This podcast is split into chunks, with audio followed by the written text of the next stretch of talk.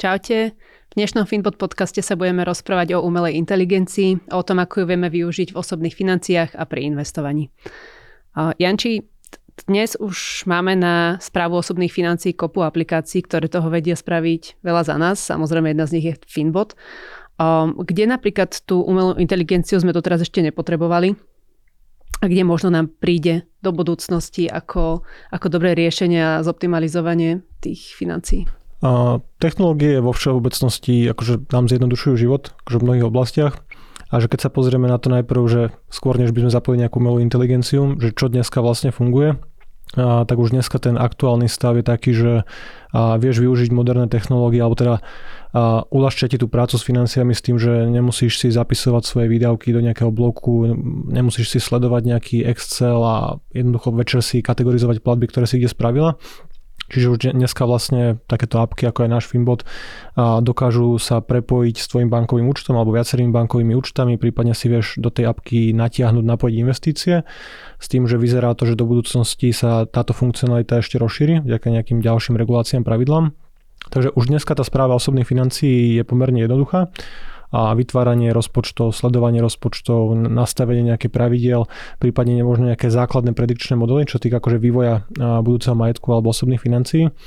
To, kde sa uplatní AI, tá umelá inteligencia, nie je ešte úplne jasné, ale zatiaľ, ja keby som si mal vybrať takú funkciu, ktorá možno mne chýba, alebo ktorá pre mňa by bola užitočná, a myslím si, že by pomohla možno, možno mnohým tisícom alebo miliónom ľudí, ktorí ešte s takýmito apkami nepracujú, je nejaký personalizovaný osobný finančný asistent. Čiže už dneska vlastne asi mnohí z nás si vyskúšali chat GPT ako nejakú apku, ktorá naozaj je už pomerne rozšírená a vieš s ňou komunikovať v prírodzenom jazyku, čiže napíšeš nejakú otázku, dať nejakú odpoveď a vie na to nadviazať, vie sa učiť na základe tých dát, ktoré od teba získa tak tu vidím nejakú možnosť uplatnenia, že vlastne ten systém sa naučí, aké mám nejaké osobné výdavky, aké mám preferencie a budem vedieť, tak ako by, keby som si sadol s osobným poradcom, keby ty si bola môj finančný agent a spýtam sa ťa, že čo mám robiť lepšie, aby som a mal vysoký dôchodok, aby som si našetril na dovolenku a viacej zarobil, menej míňal, tak jednoducho dá mi nejaké rady, ktoré nebudú len všeobecné, lebo ja ti viem povedať, že Financie nie sú ťažké, proste šetri 10-20% z príjmu, pracuj na zvýšení príjmu a rozumne to investuj, ale bude ti vedieť dať lepšie personalizovanú radu možno v tom čase, prípadne podchytí nejaké potenciálne škodlivé správanie, keď identifikuje nejaké trendy, že teraz míňam výrazne viacej, nedržím sa plánov, nedodržiavam ich, tak možno ma bude vedieť nejako dostať na správnu cestu skorej. Ja vidím ešte silu možno v nejakej schopnosti rýchlo predikovať. Že napríklad, ak máš teraz tieto súčasné návyky, kam s nimi smeruješ, a kebyže napríklad si v nejakých dlhoch, ktorý chceš proste, alebo nemáš motiváciu sa z nich dostať, kam, Taký kde by si pohľad bol... do budúcnosti. Áno, áno. Akože, tieto nástroje už dneska samozrejme existujú, väčšinou to majú nejaké poradenské firmy a vlastne vedia ti modelovať vývoj tvojho portfólia alebo nejaké základné hrubé odhady ti vedia spraviť ale určite vlastne to môže prispieť takáto technológia k rozšíreniu vlastne tejto funkcie, ktorá je akože výsadou povedzme lepších finančných poradcov alebo firm, ktoré to robia profesionálne, že budú k nej mať prístup väčšie, väčšie množstvo obyvateľstva určite. Uh-huh. A určite aj pri nižších nákladoch pravdepodobne a je do veľkej miery podľa mňa také, že objektívnejšie informácie by sa áno, dostávali. Áno, jedna vec je, že napríklad ja osobne by som radšej zveril moje dáta nejaké akože technológii, umelej inteligencii, ako spolužiakovi zvyšky. Že keď chcem niekomu akože odhaliť, a ako míňam peniaze, a na čo ich míňam, kde, prečo, aké mám preferencie, tak ja osobne by som radšej tie dáta dal nejaké takéto akože inteligencii, nejakému systému, ktorý má nejaké pravidlá, je nejako zabezpečený, ale nebudem zadávať možno živej osobe. A presne ako si povedala, môže to do veľkej miery odstrániť nejaké a, neviem, že keď ti je niekto sympatický, možno mu dáš inú radu, máš zlý deň, môžeš dať horšiu radu. A jednoducho bude to také objektívne a možno aj kvalitnejšie poradenstvo v mnohých prípadoch. Aj také tie typické ľudské chyby to odstráni. Dobre, názor na umelú inteligenciu je u ľudí rôzny. Ako na ňu reagovali finančné trhy? Pre finančné trhy, keď sa pozrieme akože finančné trhy, bavíme sa o akciovom trhu, v zásade pozitívne. Minulý rok 2022 bol stratový pomerne výrazne na akciových a dlhopisových trhoch. Dlhopisy kvôli tomu, že vlastne prúdko rastú rokové sadzby a technologické akcie tiež trošku splasli. Ten covidový boom, kedy narastli pomerne rýchlo a pomerne vysoko. V minulom roku vlastne technologické akcie boli v poklese o nejakých skoro 30%, čiže investori, ktorí veria v nejakú lepšiu budúcnosť a kupujú technologické akcie, tak prerobili desiatky percent, akože prerobili, berme to, že klesla hodnota tvojho investičného portfólia. A vlastne chat GPT bol uvedený na trh koncom minulého roka, alebo tak akože spustený pre verejnosť. A vlastne spustila to firma OpenAI, ktorej akcie nevieš priamo nakúpiť, lebo nie je to verejne obchodovaná firma, ale v zásade niekedy koncom roka aj došlo k otočke a ten optimizmus na finančných trhoch bol akože naozaj citeľný, že napríklad od začiatku roka, od januára do konca júna, prvý pol rok, bol pre technologické akcie americké, čiže konkrétne index Nasdaq technologických akcií, bol jeden z najlepších, a myslím, že bol najlepší za posledných 40 rokov. Čiže technologické akcie si pripísali nejaké skoro 32-35% zisky. Dobre, a teraz čo ma najviac zaujíma?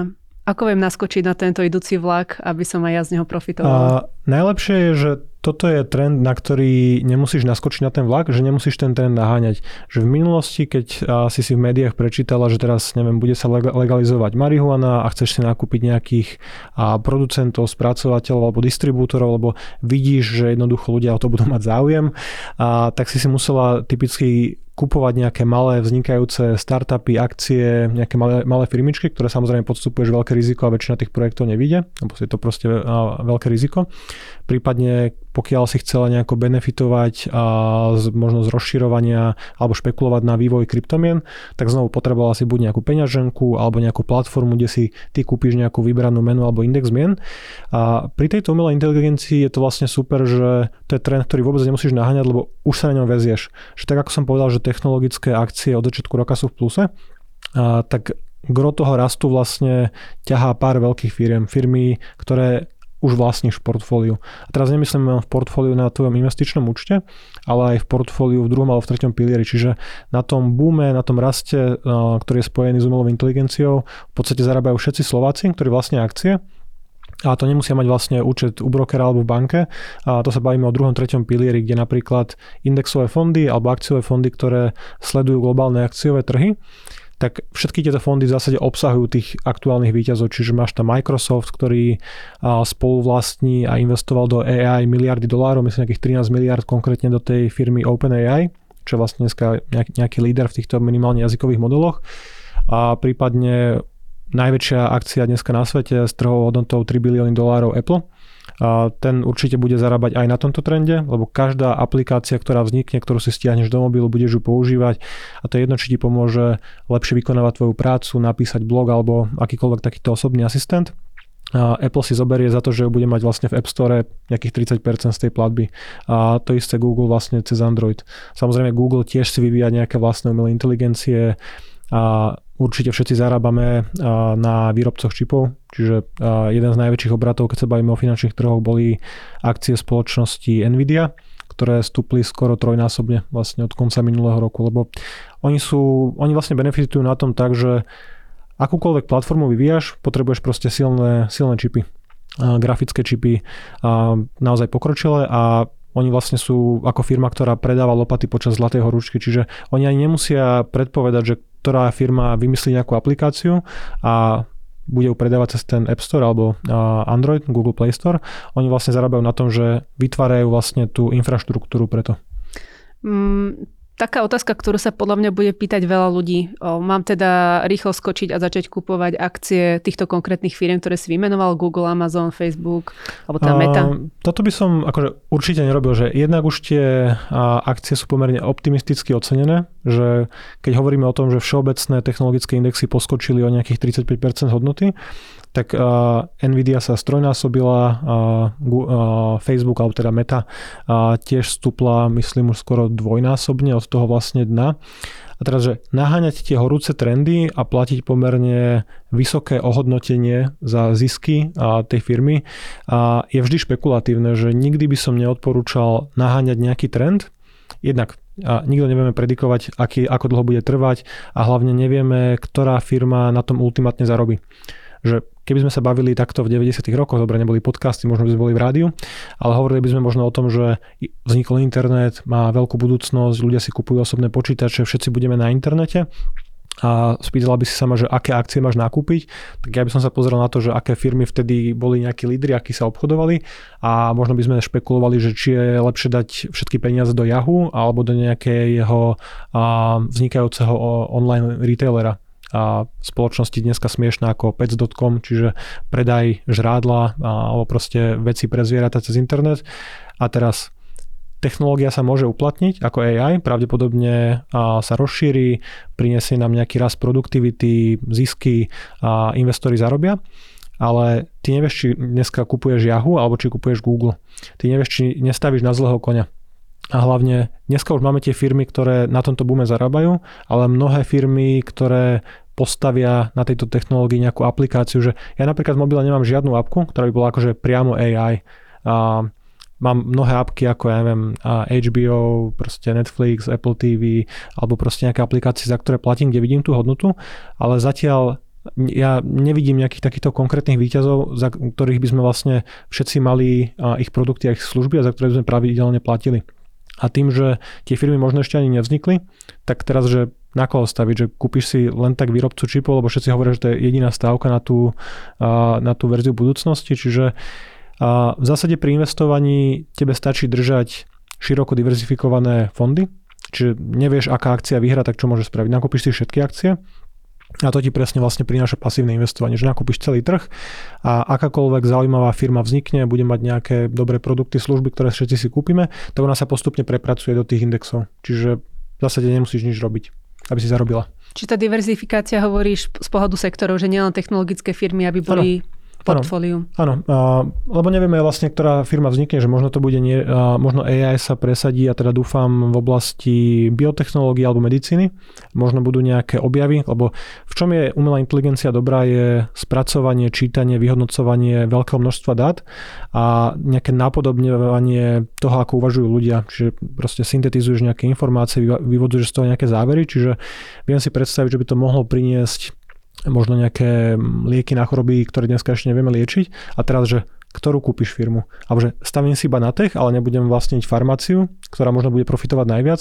Že toto všetko je za mňa riziko. A ten technologický sektor, ktorý dneska profituje najviac, aj všetkým nám zdvihol úspory v druhom alebo prípadne treťom pilieri alebo nejaké vlastné investície, ten už dneska tvorí prevažnú, invest- prevažnú časť a vlastne aj v tých širokých indexových fondoch. Keď si v druhom pilieri a väčšina indexových fondov nasleduje, alebo myslím, že dneska všetky, index MSCI World, čo je nejakých 1600 najväčších akcií z rozvinutého sveta, z nejakých 20 niečo krajín.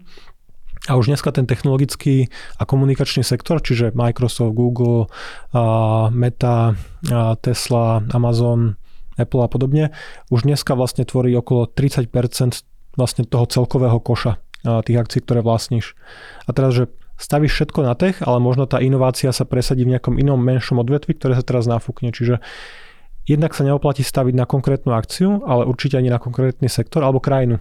Že ja nemám istotu, že budú z toho profitovať americké spoločnosti, že možno konečne vznikne v Európe nejaká zaujímavá firma, ktorá vyrastie na veľkosť, ja neviem, Amazonu, Google alebo Facebooku a teraz, že áno, doteraz sa darilo dobre americkým technologickým firmám, ale že ja neviem, či to nebude japonská firma alebo európska firma, čiže stále to odporúčanie bude, že vlastní akcie z celého sveta, vlastní tú kvopku sena, lebo nenájdeš toho víťaza. Super, zobral si mi otázky, ktoré som nepoložila. Áno, ale... ja teraz idem akože uh, zo široka, alebo, ale je to taká akože špekulácia, ale to je naozaj krása toho pasívneho investovania, že tie firmy, tak ako im budú rásť zisky, tak ako bude rásť ich trhová hodnota, tým, že väčšina tých indexov, indexových fondov a tým pádom aj ETF, ktoré ti kopírujú ten index, ona je postavená na trhovej kapitalizácii firiem, čiže čím je firma cenejšia a väčšia, tým zabera väčší podiel. Dneska najväčšia firma na svete, americký Apple, má hodnotu nejakých 3000 miliard dolárov, 3 bilióny a v tých širších indexoch tvorí niekde okolo možno 4-5% váhy, keď sa bavíme o amerických indexoch. A že každá ďalšia firma, ktorá vznikne, tak sa postupne prebojuje cez tie tisícky iných firiem alebo stovky podľa toho, o akom indexe sa bavíme a ona sa dostane automaticky vlastne na výslenie. A toto, toto samozrejme by platilo aj pre tie minulé trendy a bubliny, čiže technologické, technologická bublina tu bola v 90. rokoch, splasla. A niektoré firmy prežili a narastli do tej veľkosti, niektoré zanikli. Ale ty, keď si vlastnila index, tak ti vlastne tí výťazí ti potiahli tie budúce výnosy. To isté sa môže stať, alebo mohlo sa stať, a neviem, čo sa ešte stane, a pri kryptomenách. A my sme sa o tom vlastne aj viackrát rozprávali, ale ty v zásade nemusíš mať nejaký názor na to, aká bude budúcnosť, že keby kryptomeny sa presadili ako nejaké platidlo alebo by vznikla nejaká technológia, ktorú všetci teraz budeme používať, možno to budú nejaké nové banky, nové služby, nové platobné vlastne nástroje, tak tie firmy by mali tržby, mali by zisky a oni by sa do tých indexov prirodzene dostali. Čiže ja by som nemal nič proti, keby v nejakom indexe S&P 500, 500 najväčších firm do Spojených štátov boli tri kryptofirmy, ktoré naozaj majú a, veľké tržby, veľké zisky. Ale vo finále, čo vlastne vzniklo na celom tom ekosystéme z tých väčších firiem boli akcie spoločnosti typu Coinbase, čiže nejaká burza, cez ktorú si ty, obcho- ty obchoduješ, oni si beria, berú poplatky z každej transakcie a tým akciám sa moc nedarí, akože bavíme sa o 80-90% poklese, lebo to nadšenie z toho kryptosektora pomerne rýchlo vyprchalo. Čiže áno, budeš mať výťazov, keď vlastne budeš držať celý akciový trh. Jedine, že by si vymyslel túto firmu, ktorá sa dostane do indexu. Áno, akože to je asi pomerne malá pravdepodobnosť, že a, ako v mojom osobnom živote ja ako dneska používam AI, je to samozrejme ten chat GPT, ktorý sa akože zlepšuje a nevieme si, že ľudia vo všeobecnosti, ja, ja samozrejme tiež, že neviem si predstaviť, ako vyzerá geometrický rast vlastne na takejto technológii. Že dneska je to niečo, čo so mňou komunikuje možno ako priemerný, podpriemerný finančný poradca, možno o pol roka alebo rok ten vývoj pravdepodobne bude zrýchlovať. Tá, tá nejaká budúca aplikácia alebo aj naša aplikácia si natiahne tie dáta a bude so mnou komunikovať jazykom, ktorý mne je blízky, dá mi odporúčania vo vhodnej dobe presné a kvalitné, postavené na dobrých dátach. Čiže a ja, si, ja to asi úplne nebudem, že by som dostal firmu do, do týchto veľkých indexov, ale ja budem úplne spokojný, keď tá technológia mne pomôže v osobnom živote, či už lepšie riadiť financie, lepšie sa rozhodovať, alebo mi jednoducho zvýši produktivitu a zvýši vlastne možno nejakú našu cenu na trhu práce. Super. Um, to je asi všetko, nie? A nenapadá mi nič, môžeme napísať do chat GPT, ako, ako pokračovať, ale a zatiaľ, zatiaľ myslím, že všetko. Ak sa vám video páčilo, alebo ho považujete za užitočné, budeme radi, keď nám to dáte vedieť prostredníctvom lajku a tešíme sa zase na ďalší podcast. Ahojte. Čaute.